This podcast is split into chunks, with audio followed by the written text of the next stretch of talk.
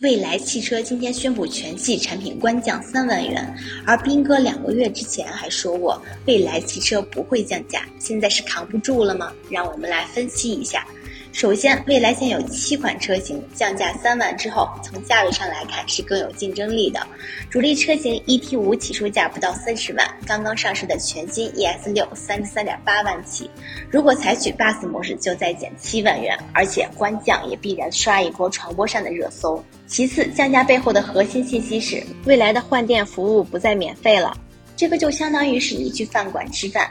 以前只有套餐，现在可以单点。如果需要每个月四次换电免费及十年整车质保，每月八 G 流量，免费救援就可以买个权益升级包，价格三万元。按一次换电平均九十块钱来算，三万块钱能换三百多次，一年四十八次就是六年多。当然还得包括质保、流量。救援等免费权益之和的价值。从这么看来，车主的选择就更加灵活了，主要取决于用户使用加充装还是换电站更方便，以及预估使用年限多久。Bus 模式对用户的价值也更大。七十五度电的车节约七万元，电池月租费九百八十元，也是大概六年为平衡点，这样二手车残值更有保障。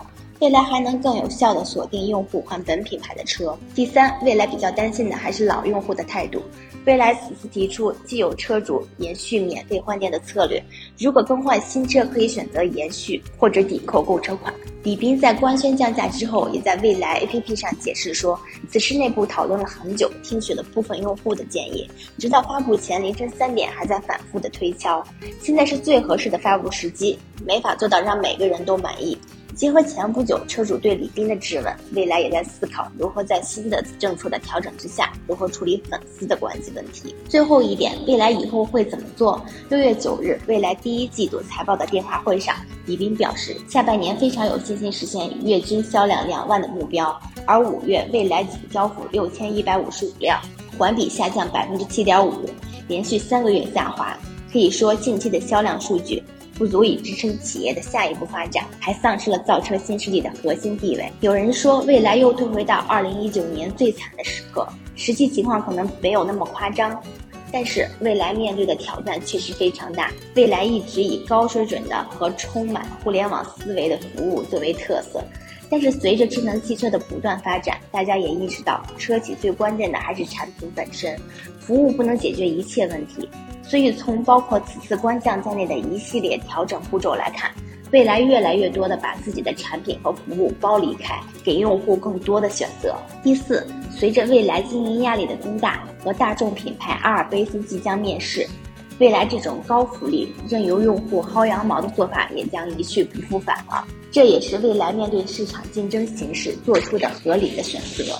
未来此次的降价和之前其他企业官降时直接补贴差价的方式不一样，你可以理解为这种降价未必是以牺牲利润为代价，其实是降本的措施，而且未来还能通过这一变化改善营收结构，增加持续性的售后收入。未来换电站投入太大，也不能只是个给用户带来福利的基础设施，调整后换电站就可能扭亏为盈。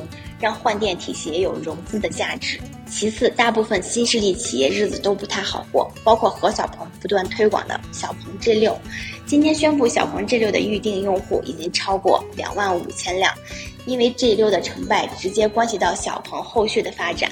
还有极狐近期也将和华为合作的阿尔法 S Hi 版降价十万元之多。就在上周，广汽集团董事长曾总。在中国汽车重庆论坛上表示，价格战打来打去，想找死的企业就早点降价。长安汽车董事长朱华荣表示，未来百分之七十的中国品牌，百分之九十以上的新势力将关停并转。